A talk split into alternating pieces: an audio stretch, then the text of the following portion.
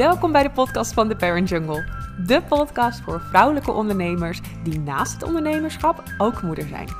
Ik ben Britte, momcoach, onderneemster, verloskundige en daarmee de eigenaresse van The Parent Jungle, waarbij ik ondernemende vrouwen die zwanger zijn of net moeder zijn geworden van hun eerste kindje, help om naast het ondernemer en moederschap ook ruimte te blijven houden voor zichzelf. In deze podcast kun je mooie en eerlijke verhalen van mede-onderneemsters, interviews met interessante gasten en waardevolle inzichten en lessen uit mijn eigen ervaring verwachten. Heel veel luisterplezier! En van harte welkom bij een nieuwe aflevering van de Parent Jungle podcast. En voor degene die dit luisteren voor 2 december, ik heb net een uh, hele bijzondere aflevering opgenomen uh, met Archana Harku. Zij is high-level business mentor en daarnaast ook moeder. En die aflevering komt dus uh, aanstaande vrijdag 2 december 2022 online. En ja, het gesprek was zo inspirerend dat ik dus heb besloten om meteen na de aflevering zelf ook een, uh, een aflevering op te nemen. Dus vandaar dat het voor mij een beetje gek voelt dat ik net uh, een uur lang een podcast heb op zitten nemen en nu nog een keer de microfoon pak. Maar waarom, waarom ik dit toch wilde doen, is omdat um, wat heel veel succesvolle ondernemers die daarnaast ook moeder zijn gemeen met elkaar hebben. Ik zie daar dus heel erg een rode draad in. En voor mij is die al een tijd zichtbaar. Maar ik dacht, ik ga hem nu ook echt even expliciet met jullie delen. Um, Arjana deelt in haar aflevering hoe zij dat nu precies doet. Uh, maar jullie hebben ook de aflevering van Kim Rietvink um, misschien wel voorbij zien komen. En zij deelt dat ook. Wat eigenlijk vrijwel alle succesvolle um, onderneemsters slash moeders zeggen, is dat ze zichzelf grotendeels op nummer 1 zetten. En daar wilde ik het eens met jullie over hebben. Want um, het jezelf op nummer 1 zetten als moeder is in deze maatschappij op een of andere manier altijd een beetje. Nou, een taboe is misschien niet helemaal het goede woord, maar er hangt altijd een beetje een oordeel overheen.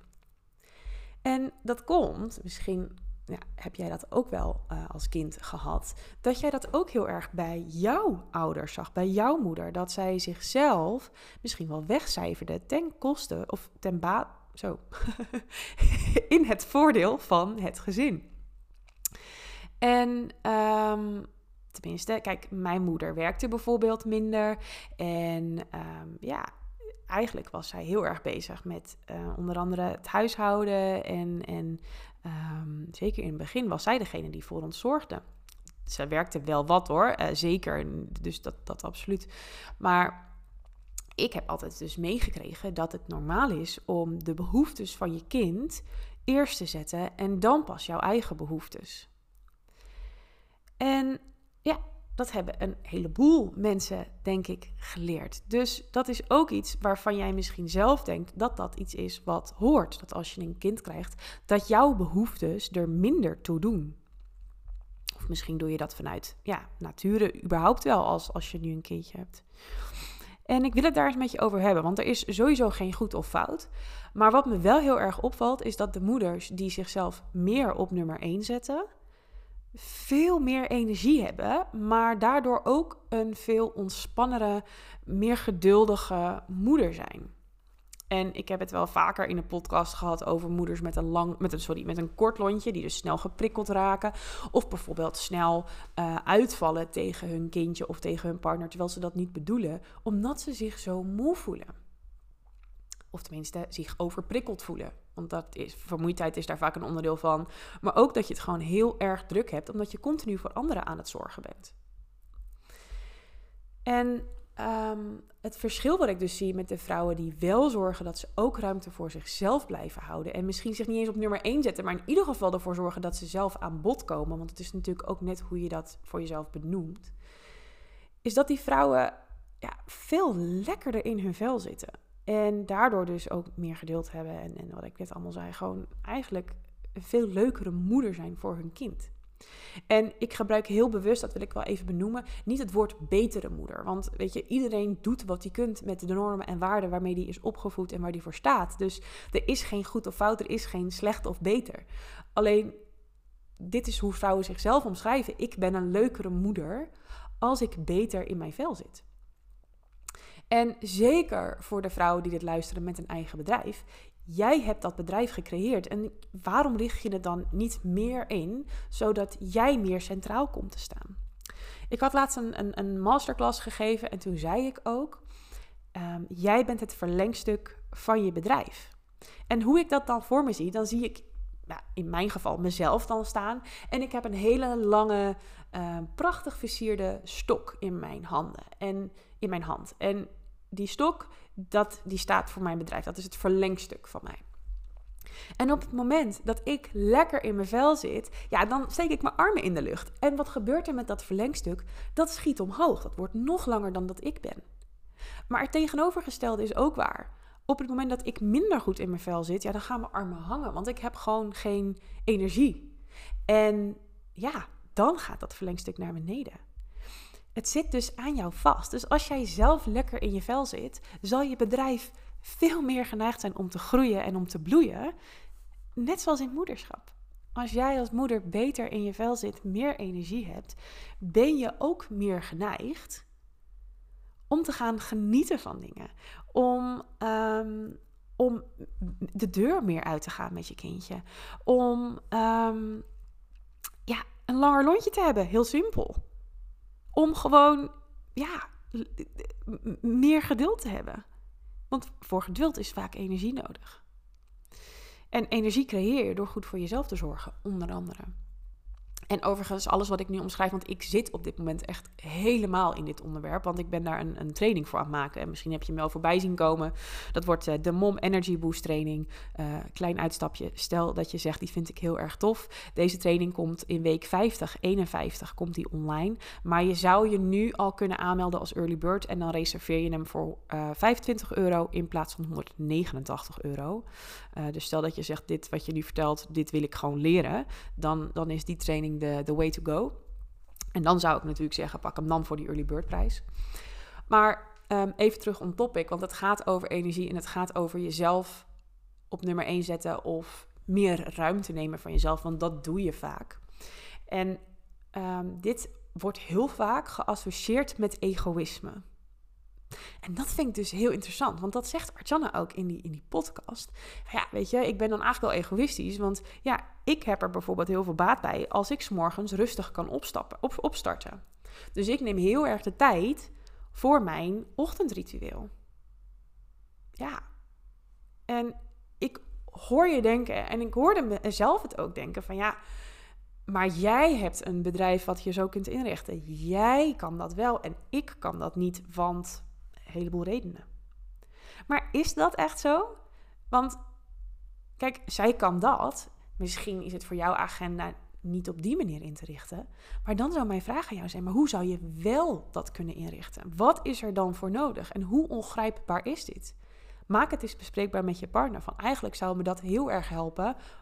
Ik nu in dit geval het voorbeeld om rustig op te kunnen starten.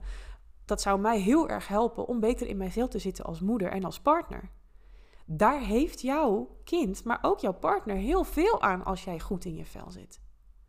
Ik bedoel, jullie willen allebei de relatie leuk houden. En ja, als dit jou een leukere partner en een leukere moeder en een leukere ondernemer maakt, ja, weet je, misschien wordt het dan eens tijd om die ruimte in te gaan nemen. En zeker als je een eigen bedrijf hebt, ja, het is your business, your rules persoonlijk, ik kies er juist voor om in de ochtend mijn afspraken te hebben. Want ik ben dan veel productiever. Ik ben dan veel meer hoger in mijn energie. En ja, tussen 1 en 4 neemt mijn energie vaak heel snel af. Dus doe ik graag andere dingen waar ik die energie minder bij nodig heb. Ja, het is mijn bedrijf. Ik heb deze kaders al heel vroeg geschetst. Want daardoor haal ik het optimale resultaat. En ja, ik vind het wel eens een goede om, om, ja, om jullie daar ook eens over na te laten denken. Wat heb jij nu nodig om ja, goed in je energie te zitten? Om die leuke moeder te zijn en om die succesvolle ondernemer te zijn en, ehm, en die partner. En waarom ik dit nu ook zo bespreek, is omdat heel veel vrouwen dit niet weten. Heel veel vrouwen vinden het moeilijk om te bedenken van hoe kan ik nou echt, ben ik nou, zit ik nou beter mijn, in mijn energie? Ondanks vermoeidheid. Want wat mijn inziens ook een misvatting is, is dat vermoeidheid en energie, je energiek voelen, dat dat niet naast elkaar kan bestaan. Dus als jij een gebroken nacht hebt gehad, dan kun jij je niet energiek voelen op een dag. Maar dat is dus echt niet waar. Ja, tenminste vind ik. Ik zie dat het anders kan. Ik zie dat mensen, ook al heb jij een gebroken nacht gehad, dat er manieren zijn om je beter te laten voelen. Om alsnog je energiek te voelen. Ik zal je een voorbeeld geven. Ik ben, uh, zoals jullie misschien wel weten, verloskundige. Dus dat houdt ook in dat ik nachten moet draaien. En als ik soms nachtdienst een hele nacht gewerkt heb en. Oh, sorry. En ik. Um, nou, sorry, er zit wat vast in mijn keel. Dus ik moet nachtdiensten draaien en ik ben bijvoorbeeld ongesteld. Ja, dan weet ik eigenlijk dat, die, dat ik die week slecht in mijn energie zit. Tenminste, op, in de basis dan. En um, ja, ik heb nog wel een bedrijf te runnen. Dus ja, ik kan niet een week zomaar gaan liggen, zeg maar. Voor mij kan dat niet. Misschien voor anderen wel. Dan zou ik zeggen, doe dat vooral als je daar de behoefte aan, eh, naar voelt. Maar ja, ik kan dat niet zomaar. Ik moet ook gewoon nog werken als verloskundige. Ik moet ook nog gewoon, ik gebruik het woord moet, maar hè, dat zijn natuurlijk ook keuzes. Ik wil zelf twee keer per week een podcast uh, opnemen. En, en ik heb allerlei taken. Ik heb misschien wel een podcast gastopname gepland staan. Ik heb gewoon taken. Ik heb mijn mailbox. Ik heb mijn trainingen om te verkopen. Ik heb van alles te doen. Trainingen om te maken in dit geval. Maar ik weet nu inmiddels, nadat ik dat de afgelopen half jaar onwijs mee heb lopen experimenteren, heel goed hoe ik goed in mijn energie zit, ondanks een gebroken nacht. Dus ik heb laatst een van mijn beste salesweken gedraaid, terwijl ik slapeloze nachten heb gehad, waarbij ik uh, mijn menstruatieperiode had, waarbij ik een, echt een drukke en volle week had. En wat ik al zei, het is mijn meest succesvolle week ooit geweest. Business-wise dan. Maar ook in mijn relatie. Weet je? Ik weet gewoon heel goed wat ik moet doen om me beter te voelen. En ik voel heel goed aan mijn lijf wanneer het tijd is om afstand te nemen. En ja, ik ga dan inderdaad niet door. Ook als ik achterloop, ga ik niet mezelf pushen om resultaat te leveren. Want het resultaat valt me dan altijd tegen. En als het resultaat me tegenvalt, dan baan ik daar weer van. Nou, dan ga ik in een, kom ik een beetje in een negatieve spiraal terecht. Doet mijn energie ook niet ten goede. Dus hoe deel je dit dan in en hoe doe je dit dan? Ja, dat is waarom ik die training onder andere ben gaan maken. Omdat het gewoon omdat er gewoon manieren voor zijn. En ja, waarom ik je dat nu niet vertel, misschien denk je wel dat is flauw. Nu probeert ze weer een training te verkopen. Zo, zo is het niet. Maar die training, ja, dat is gewoon heel uitgebreid. Dus ik kan dat niet even in een podcastje zeggen. Dus ik hoop je hier in ieder geval al heel veel mee te helpen.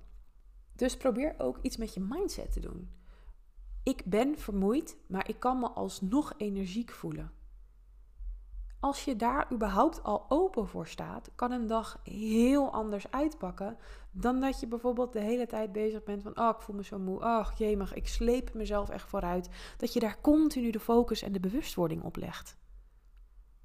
Terwijl als je denkt van, nou, ik ben moe, ik heb echt slecht geslapen, punt. Ja, het is een feit, je kan er toch niks meer aan veranderen. Dus ja, sta open dat het ook een energieke dag kan zijn. Klinkt een beetje gek, maar zo, ja, zo is het. En mocht je nou toch denken van ja, die, die training dat klinkt goed. Um, hij staat even in de beschrijving hier beneden, dus dan zou je daar al kunnen aanmelden als early bird. Um, en ja, kijk vooral eventjes. En als je er vragen over hebt, überhaupt over de training of over het onderwerp energie, het energiek voelen, jezelf op nummer 1 zetten, uh, stuur me dan vooral eventjes een, uh, een DM via Instagram. En dan uh, hebben we het er gewoon gezellig met elkaar over. Ik vind het altijd leuk om input van jullie te krijgen.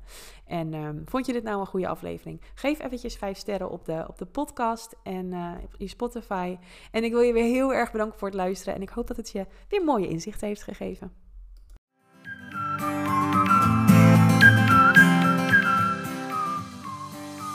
Bedankt voor het luisteren naar deze aflevering. Ik ben natuurlijk heel benieuwd hoe je het vond, dus laat vooral een reactie of een review achter. Daar help je mij mee, maar ook andere zwangeren of moeders die op zoek zijn naar een interessante podcast. En wil jij nou ook weer meer ruimte voor jezelf naast het zijn van ondernemer en moeder? Dan ben ik er ook voor jou. Kijk even op www.theparentjungle.nl of volg mij via Instagram theparentjungle. Tot dan!